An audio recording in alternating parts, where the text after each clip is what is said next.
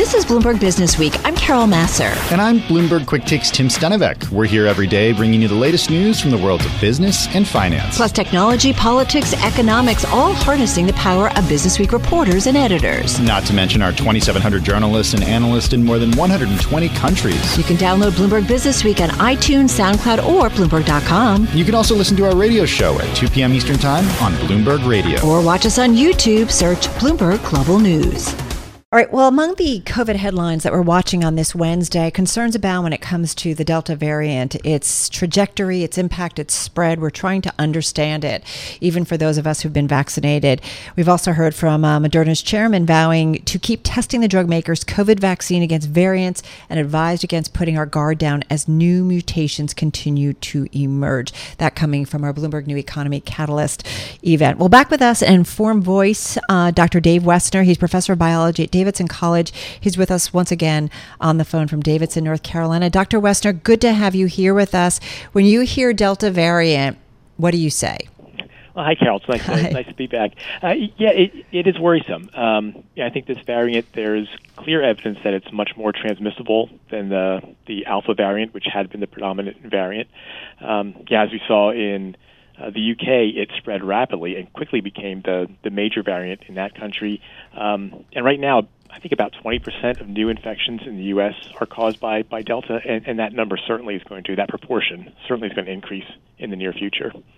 What does that mean for those of us who are starting to love the world reopening? We're vaccinated, check, check, check. Our family's vaccinated, check, check, check. And we're going to restaurants, we're living again. That's how it feels, yet with a cautious eye on what might happen, I don't know, in a month, in two months, in six months. How do we need to look at this? Yeah, and I'm, I'm with you there completely, Carol. I mean, when the CDC changed their mask guidelines, mm-hmm. I was all too happy to, to leave mine at home when I went to the, the coffee shop or the, or the grocery store. Um, you know, I think we can't let our guards down completely just yet. I think that's what this this variant is is showing us. Um, you know, for fully vaccinated people, the, the vaccine is still highly effective against this variant. It's mm-hmm. probably less effective against this variant than the original strain, but still really effective. Um, you know, one of the questions that's still out there, though, is you know, if you are uh, vaccinated, can you have an asymptomatic infection and potentially spread it to other people who are not vaccinated? You know, I think that question has not been you know, completely addressed yet. Um, and then we have a whole cohort of people who are unvaccinated, um, especially the, the younger kids. I mean, mm-hmm. the vaccines are only available to people who are 12 and, and up. Um, so the, the younger younger people, people under 12, um, I mean, I I'm worried about a big spike in cases among younger people. Right. Well, and I do wonder. I have some family members with some underlying health issues, and the question is, well, wait, should I go back and start wearing my mask because maybe I'm a little bit more vulnerable, even if I get, even though I'm vaccinated, if I get this stronger variant, could I be at risk? Right. I, I think that's a reasonable concern to have. You know, there's there's conflicting data so far about whether this variant is is more severe than the other variants. Um, there's a report from Scotland um, published in the Lancet just a few days ago, mm-hmm. uh, in which the researchers concluded that people infected with Delta were twice as likely to be hospitalized as people infected with the, the previous variant Alpha. Um, and, and that's really troubling. Um, but but I think the jury's still out on that. I mean, that was one study, a relatively small number number of people. Um, but yeah, I think for for all of us, whether you're um, have underlying conditions uh, or not, right? It, it's it, it's worth being concerned about the the transmission of this this variant. Do we also need to think about an even more potent variant still emerging? It, that's a possibility. I mean, viruses mutate all the time. I, mean, I think we've talked about that mm-hmm. before. We have. And you know, you know, in the United States, we have a fair amount of vaccination 50, 60 percent somewhere in there. Um, other parts of the world, you have really, really low vaccination rates, and we see the virus um, spread occurring dramatically. Um, anytime the virus is spreading and being transmitted from person to person, the emergence of a new variant is a very real possibility. So, so yes, Delta is not the last variant we're going to see. How much are you also thinking about booster shots? I was having a conversation with some colleagues earlier who, again, were embracing, wow, I'm going out, I'm really enjoying this. Um, but do I need to think about when it gets colder again here, certainly on the eastern portion of the United States? Is something going to happen again in the fall, potentially? Right. I, I think. You know, Sorry to be such a bummer. I'm an optimist. I, I, have that concern, I mean, especially as it gets colder. We get into the fall, the, the early winter, and people are indoors more, um, in more crowded indoor settings. You know, are we going to see a resurgence in, in cases when kids are back in school, et cetera? Um, you know, in, in terms of boosters, the information so far suggests that the vaccines um, provide fairly long-lasting protection. What's long? But, what is but, long? But yeah, we yeah. only have six months, a year's worth of data so far. You know, okay. we, we can't say these vaccines protect for two years because the vaccines haven't been deployed for, for that long. Um, and, and, I think you we'll get that data as time goes by. Um, a booster shot very well may be um, a thing that you have to get a, a yearly booster, for instance. Uh, Dr. Wessner, just real quickly, about 25 seconds. I mean, how will we know when and if we need a booster? Are we just going to start seeing cases pop up and we'll and we'll just figure it out that way? It's going to be kind of random, just quickly. Hopefully, it's not random. Well, uh, but you yeah. know what I mean. Like, how do how does how do you guys assess that we're going to need it? And just quickly. Yeah, it, there's studies ongoing where the um, researchers are measuring the antibody level in people uh, who had been vaccinated, and they're okay. looking for a decline in that antibody level. Okay. You always cover so much. Thank you so much and clarify so much. Dr. Dave Wessner, professor of biology at Davidson College. You're listening to Bloomberg Business Week with Carol Massar and Bloomberg Quick Takes Tim Stenovec on Bloomberg Radio. Well, the fourth annual Heist issue of Bloomberg Business Week magazine, it is out this week, hitting newsstands tomorrow online and on the Bloomberg. One of the stories is also among our most read on the Bloomberg today. It's about the fall of the billionaire Gucci master. You know you want to know more. Here with more is uh, Business Week freelance writer Evan Ratliff. He is on the phone in Delaware. Evan, it is an incredible read, an incredible in- individual. First of all, tell us about who is the billionaire Gucci master. Thanks. The, the, the, billionaire Gucci master is uh, a guy named Ramon Abbas is his real name. He he went by Ray Hushpuppi online, or his handle was Hushpuppi. Um, he was an Instagram influencer. He had a couple of million followers. He was known for his portrayals of luxury. He was always photographed in you know designer clothes, standing in front of Rolls Royces, Ferraris that he had bought, uh, living a very opulent lifestyle. He lived in Dubai. Uh, he had been born in Nigeria, but he had moved to Dubai and uh, that was who he was for the world. He was a, a kind of a small small celebrity. He hung out with other celebrities, um, but as it turned out, uh, he is alleged to be also involved in, in some of the big cyber scams of the last few years. I have to say, for those of us, of course, we're on Bloomberg Radio, but we're also on YouTube. And those who are on YouTube can can see we're just showing some video of him running into a helicopter, sitting down. I think it was a helicopter, maybe it was a plane. Uh, I think wearing a lot of Louis Vuitton, a little Louis Vuitton next to him, and eating something on what looked like a private plane. What did he do that put him uh, and gave him a place in the heist issue? Well, his uh, his reason for being in the heist issue is that he is alleged by the U.S. government uh, to have participated in some of the largest cyber scams of the last few years uh, under the name business email compromise scams. That's what they're called. Mm-hmm. Um, and he is alleged to be a person who moved large sums of money uh, as part of these scams. And some of the targets of the scams were were enormous, including they were uh, trying to steal a hundred million, over a hundred million dollars from a Premier League soccer team. Uh, they were stealing from businesses in the U.S., law firms, other businesses, and they were tracking him. They eventually arrested him in Dubai, and he's facing trial in Los Angeles. And I want to bring in the editor of Bloomberg Business Week, Joel Weber. This is just a fascinating tale, but it's not a tale. It's true. I mean, that's the best part about the, about the heist issue. Um, and you know, Evan, um, this as I tweeted earlier, you know, in the history of the heist issue, this goes down as like maybe one of the very best heist stories. One of the things that captivated me about it is this idea that you know BEC scams, which I know you you you just briefly hit on here they're bigger than ransomware and like no one wants to talk about them because they're such a big problem like like put put that in perspective i mean to, to think about this being bigger than ransomware is a little bit of a mind blower right Yeah, yeah. I mean, it really flies under the radar a bit because it's just it's it doesn't hit the news for one reason. You know, ransomware is very dramatic. You know, someone's being held hostage or being for money, and BEC scam is a more it's a more technical scam. We can go into how, how it works exactly, but part of the problem is that if you just transfer money to a scammer and you've been tricked into doing it, you know, no no company wants to talk about that. If you're a public company, you, you might have to disclose it if the, if the number's large enough, but no one else is going to talk about that because then you lose the trust of your customers, of your suppliers, of your clients. It seems like you're completely incompetent if you're doing this, when in fact it's a very, very clever way to extract money from companies. Okay, so let's just talk about it a little bit more because it is so simple, right? That's the problem with it. It's like it, to defend against this.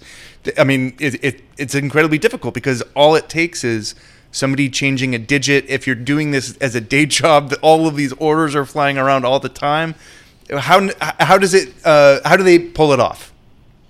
So the way it works in its sort of most simplest form is it's business email compromise. So obviously they compromise an email, and that's usually going to be they're breaking into a corporate email account at a, some decently sized company. They want to hit someone mid level or above, hopefully someone who's interacting with big payments. And they'll research the companies to try to figure out who that is.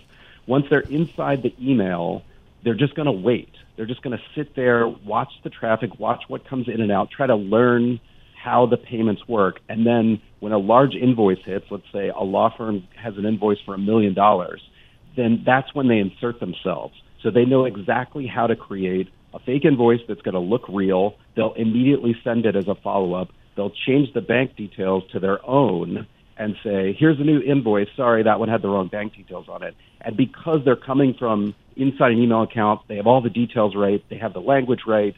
Oftentimes, people who are doing these payments just they just overlook it. Uh, they just they're doing many of these a day potentially, or at least a week, and so they hit yes on the payment, they authorize it to the bank, and then it's immediately gone from the, the scammer's bank account to another one overseas to another one overseas, and the money becomes impossible to trace. So Hushpuppi. Let's bring it back to uh, the, the. Can I just say that again? Hushpuppi. Let's bring it back to Hushpuppi. I want a nickname like that. Um, uh, Evan, what is your name? Your, your, code name? Did you have a code name for the story? I did use a code name. I I love Ray Hushpuppi. It's just it's so enticing. I mean, it's a brilliant Instagram name uh, because it just it conveys something that you just want to learn more about Ray Hushpuppi. And, and uh, there are these robes that he wears in some of the photos that we have, and it says Hushpuppi on the back. For the record, I was like, I want a robe that says the heist issue. Like, I want, I want that robe. Um, so, so Evan, let's talk more about him because I, one of the most fascinating elements of this story is that um, Hushpuppi came from Nigeria and, and Lagos, which has this um, history of being a place where you know Nigerian princes operated. So so how did he how did he come up and how did he break out of all of that? Yeah, he grew up in Lagos. I mean, he was, you know, by his own account, he was poor growing up. He struggled. He actually had a sister who died of typhoid, you know, by his uh, recollection because they couldn't pay the medical bills. Um, so he was someone who very explicitly was trying to get out, and he saw the wealthier parts of Lagos, and he aspired to that. He dreamed of that. He was always interested in designer brands. And so he did escape. I mean, he eventually went to Malaysia, and that's when he started building, you know, his his influencing. And you know, the the crimes that he's alleged to to commit, these business email compromise scams, you know, a lot of them do come from Nigeria, but it's a bit of a double-edged sword because you know Nigerians have been accused of these scams for many years, when in fact they come from all over the world. So there's a sort of stereotype that precedes Nigerians that then, you know, he reinforces and it becomes this sort of vicious circle when in fact, you know, obviously right. there's a Nigerian tech scene, there's all these people who uh, are very upset that he is in fact reinforcing that idea. Well, to get every juicy tidbit, check out the story in Bloomberg Business Week magazine. It's online and at bloomberg.com. You're listening to Bloomberg Business Week with Carol Massar and Bloomberg Quick Takes Tim Stenovec on Bloomberg Radio. I am Carol Massar. Tim is off this week? Well, today virtually was the Bloomberg New Economy Catalyst event. It highlighted innovators, visionaries, scientists, policymakers, and entrepreneurs accelerating solutions to today's great problems. One of them is Sara Menker. She's a former commodities trader who worked for Morgan Stanley. She took what she saw, she learned from it, and she founded Gro Intelligence, which gathers tons of data and then uses AI and machine learning to tackle lots of things, including some really big problems. One of them, food insecurity. And I caught up with her and talked about it, specifically what her company does in using AI to look at data and solve that problem. Gro Intelligence is a company I, I founded um, in 2014, and it really is a story at the end of the day that tells the story of what on earth is going on. Um, and I say that because you know oftentimes we use data to to tell stories, um, and oftentimes when we think of Earth, it you know we think of satellite images just showing us pictures of our Earth, whereas Earth is sort of this interplay between our Earth's actual ecology and our human economy and the interrelationships between the two. And what we've done is we've built um, a data platform using artificial intelligence to capture sort of data around the world about our Earth as well as our human economy, connect the dots and start to tell stories about things like you know where the trajectory of food security is going or how to um, become better resilient to climate change um, and, and really, it's a company focused on tackling these two major problems, which is essentially around food security and climate change at global scale. Huge issues, right? That obviously impact everybody. Data collection can be good, it can be bad, right? It can be biased. So tell me how you go about it. Yeah, it's garbage in, garbage out. exactly, exactly. And so we we say curated by human intelligence, scaled through artificial intelligence, and I think this is a really important part of how we do our work, but how AI should be done, which is that you need domain experts, you need humans mm-hmm. that first actually assess the data in the very early days. Because as you're collecting data and you're getting data, you know, we get data from over 45,000 different sources around the world, and it comes in government, many languages. private, public, everything. Governments, private companies that we license from, um, trade organizations, you know, um, all sorts of, and then they come in many different formats and languages. And you need human experts initially that sort of do the assessment of the data, um, that that that document it, that that map the definition of it, that help create the dictionary, mm-hmm. And then you start to use artificial intelligence to scale the mapping of that knowledge to better understand the interconnectedness that exists um, through the data. But it always really starts with the human intelligence component that helps with sort of the curation in the beginning. Right. And then you let the machines take over. And this makes your predictive models work better. It makes the knowledge graphs, the systems of sort of how we understand today work significantly better as well. It's a diverse group. I know speaking many different languages. Very, yes. But it's good, right? Because you're dealing with a global, you know, global issues. Yeah, I I always say, um, you know, your team has to resemble the world it's attempting to model. I can hear your commodities background playing into this. What was it about your background in commodities and being in the Wall Street financial community that made that kind of got you to where you are today and said, all right, there are bigger issues, bigger problems. We need the tools to tackle it. Yeah, I mean, it played a huge role. Um, I was an energy trader, and in the early days of sort of energy trading, if you had an oil producer that um, would come to the market and say, you know, I've discovered oil and I need to now produce this oil and I need some money for it. Mm-hmm. So therefore I need to sell it forward to you. And selling oil two years forward used to be a struggle. By the time I left, you know, oil producers, gas producers, etc., could sell oil 10, 20 years forward, long before it was outside the gr- uh, outside the ground. Mm-hmm. Financial markets enabled that, and to, you know, for markets to develop, you need trust, you need baseline understanding, and then people have their relative competitive advantage, right? Because what that does is it drives capital into markets, right. and capital drives innovation, and innovation drives very long term change. Renewable energy, shale oil, shale gas, all of these technologies we take for granted had to be funded some way. And I had seen that agriculture was and still is, frankly, where maybe energy markets were in, if I'm being kind, like the early 90s. so they were behind, right? They are yeah. very behind. Right. Um, and so, you know, when you think of what happened in COVID last year, during COVID, and all of the shocks the system experienced when you know people were saying are we running out of meat uh, you know why are you know certain things just flying off shelves and is there a shortage that was really a function of how short term the food markets actually behave, mm-hmm. meaning decisions are still being made day to day, week to week by grocers. Mm-hmm. Um, and if you take the most liquid agricultural market in the world, which is corn in the US, you're lucky if you can sell it two years forward. And that was Sara Menker. She's founder and CEO of Gro Intelligence.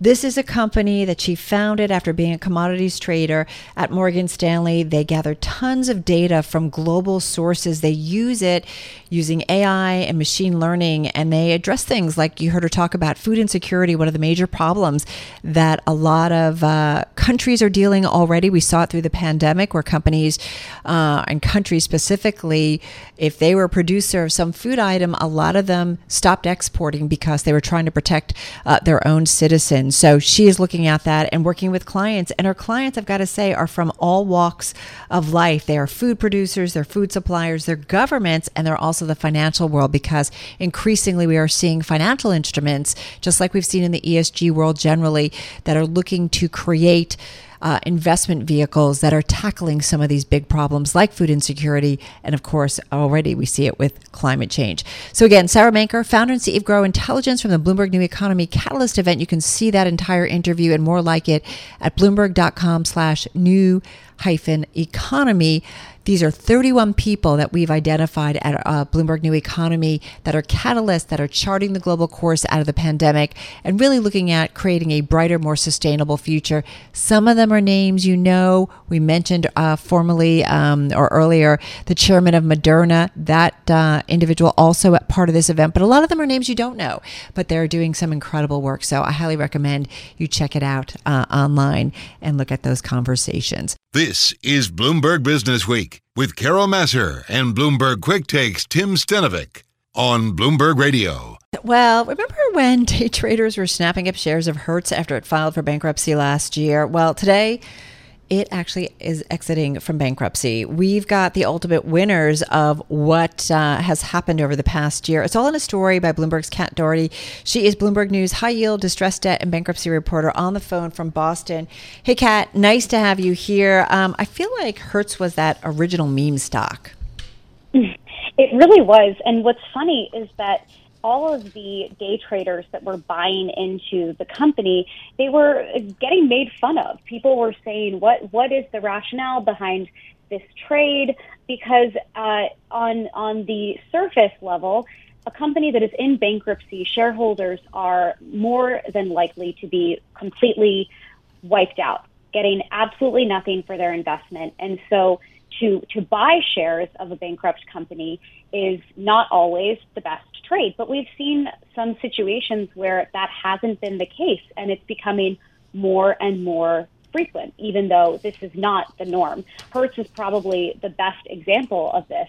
Uh, a year ago, the, the shares when, you mentioned when the Reddit traders first getting uh, started getting into the name, the shares were around 550, and that was considered huge, a big gain. And today, just to put it into context, the company is exiting, um, and the shares are valued, some analysts say, around $14. So that's well over double where they were a year ago. Have we started trading yet on Hertz?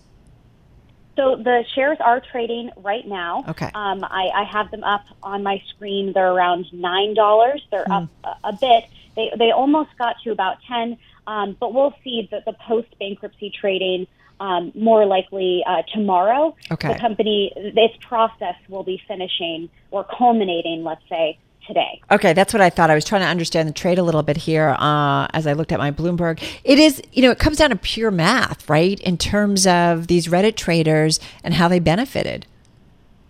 So, so it does, but it also comes down to the business too. Mm. Um, we, we can't talk about this story without talking about the the boom in travel that we've seen. Um, the, this company, when it filed for bankruptcy, it was because no one was renting cars. There was there wasn't the ability or um, the the need for for car rentals at the time. Now that changed pretty dramatically as folks started renting cars to take uh, you know whatever vacations or time away that they could um, without having to fly or, or do other things that were limited.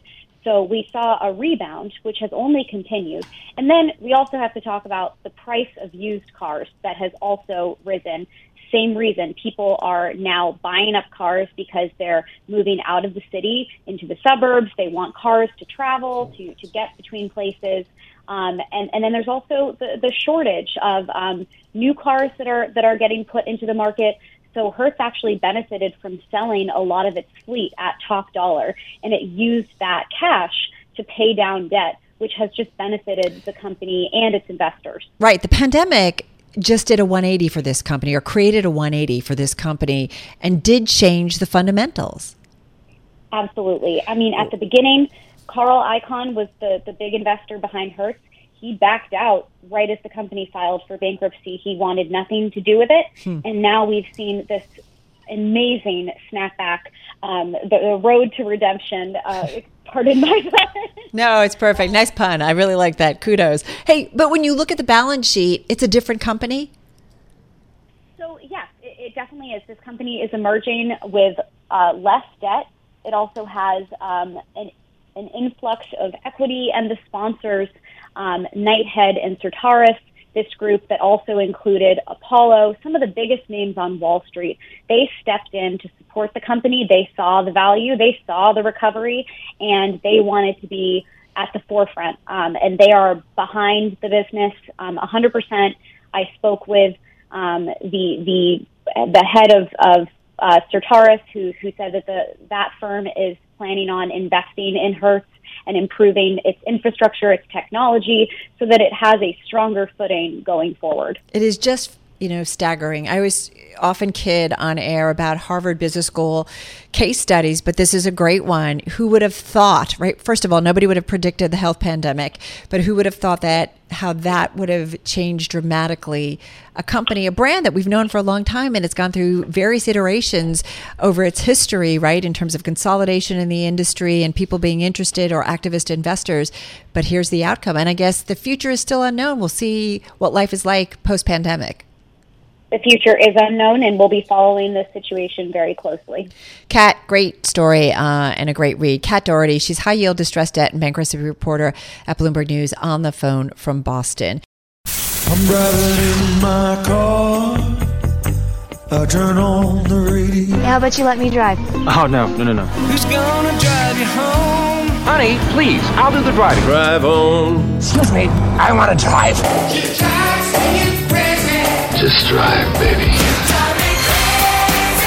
It's the question that drives us.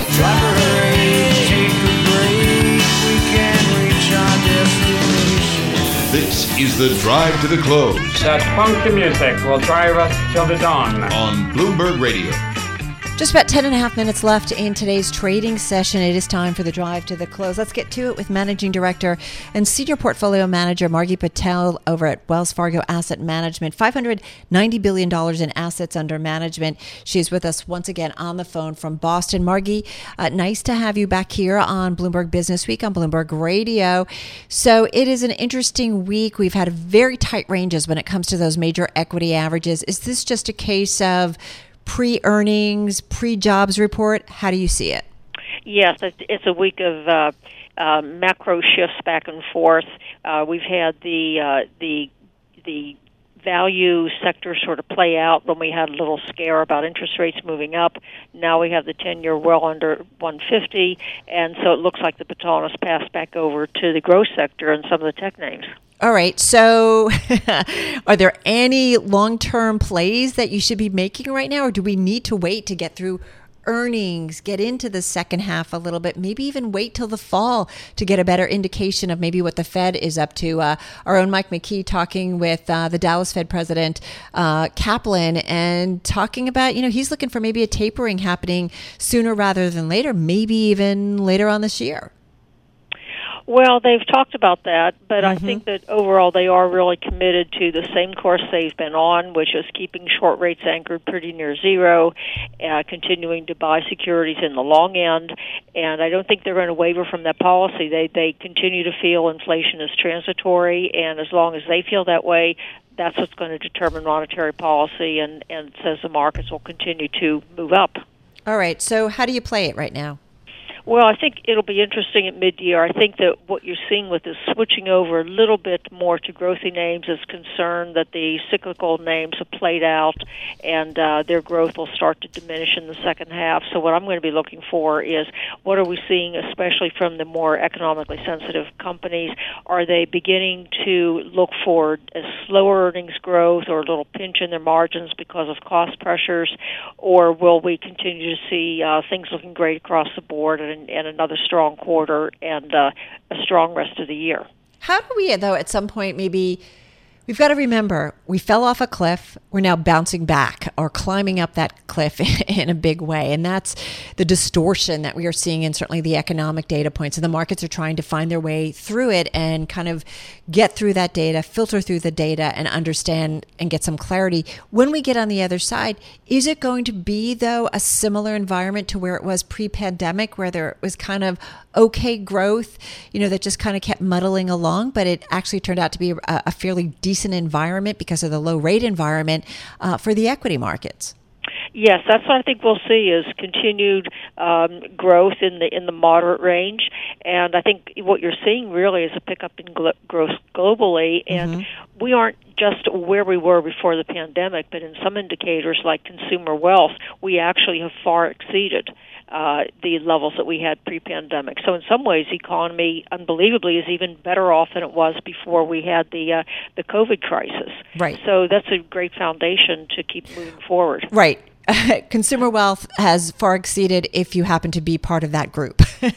As we know at the same time, there's incredible gaps in this community, and it's something that the Federal Reserve, led by Jay Powell, increasingly is looking at that. How might that impact his moves when it comes to policy, in your view? We know they have the dual mandate, but Jay Powell and company and others have talked about the importance of when we see the job market come back that it's not just white collar jobs or the high end jobs. It is much more diverse and impacts more of the labor market spectrum. Yes, and actually, we have already started to see that. We've already started to see the increase in the bottom, say, two uh, quintiles of the marketplace, actually, as far as those wages actually moving up greater. Of course, they're a lot lower than the top quintile, but still, we're actually seeing that turn, and I think that's perhaps somewhat a, uh, a shortage of labor. I think it's also reflecting globally that the pendulum has swung back away from some of the emerging markets like China, and it will really benefit our workers long term that we're not having our wages depressed by very, very cheap imports. So I think it, it's good all around fundamentally. One of the things that stood out from Michael McKee, or Michael McKee's conversation with the Dallas Fed president, Robert Kaplan, is that he did talk about the virus and the vaccine, saying we still have um, to weather the virus specifically. And he did say he's watching the Delta variant. How many conversations around the Zoom table or the virtual table at Wells Fargo do you folks talk about specifically maybe what is next when it comes uh, to COVID 19 and particularly the Delta variant and the impact it could potentially have on our society? Well, the conversations that I've had and what I've heard from companies are really that their concerns about COVID, they always throw it in there, is really very, very much diminished just because a law of large numbers says that more than half the people, at least in America, have gotten at least one of the shots, uh, so that even if you have an impact from uh, the Delta variant, its impact is going to be relatively small. The other fundamentals are so strong, I think that says the economy is going to power ahead. Uh, in fact, it looks, if anything, like we have a labor shortage.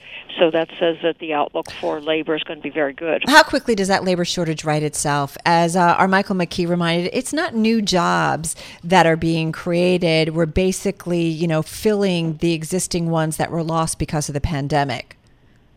Well, that's all fine because it still says every month more and more people are getting hired and the average wages are moving up. So that's a great base to build on. And then I mm-hmm. think as we move on, we'll start to see new businesses, new jobs be created. And does, okay, so what keeps you up at night in terms of when you look at the investment markets? Uh, well, I would say that uh, we feel pretty optimistic. Yeah, if we would it. see after mid-year, if we would see a dramatic slowdown because uh, it turns out that uh, growth is really um, being pulled down, maybe from COVID around the world, Mm-hmm. uh, maybe China's growth, which has slowed a tiny bit, uh, decelerates, and that pulls down global growth. Uh, we're not worried at all about inflation. We uh, agree with the Fed, maybe not all their policy, but we think that uh, we won't see inflation continue at uh, at this pace for very long. We think inflation will peter out Why? in the second half of the year. Why? Uh, why? Because um, I think that number one, globalization is always deflationary. Technology is deflationary, and really, um, when you look at wages, wages are going up three and a half percent. But a lot of what people spend their money on, cars, housing, have actually gone up fifteen or twenty percent. So that says that consumers may, in fact, have their real wealth a little bit pinched as we go forward from these input pressures. So uh, we think that uh, ultimately the um, we'll see uh, declining inflation back to that 2%. When it comes to the fixed income market, is there a part of the market that you like at all? Well, we still like high yield, although Okay. it really isn't high yielding anymore. You're talking 3 to 4%, most bonds trading at a big premium but uh, default rates have gone down to between 1 and 2%. So it's a market that doesn't seem to have a lot of risk. As long as the economy's growing, the Fed keeps liquidity flooded, we think it's a way to at least get another 1 or 2 percentage points more than higher quality securities. All right, we're going to run. Hey, Margie, thank you so much. Counting us down to the closing bell uh, on this Wednesday. Margie Patel, she is Managing Director, Senior Portfolio Manager at Wells Fargo Asset Management. Uh, they've got about 590, uh, 590 Billion in assets under management. Joining us on the phone from Boston. Thanks for listening to Bloomberg Business Week. Download the podcast on iTunes, SoundCloud, or Bloomberg.com. And you can also listen to our radio show at 2 p.m. Eastern on Bloomberg Radio or watch us on YouTube. Search Bloomberg Global News.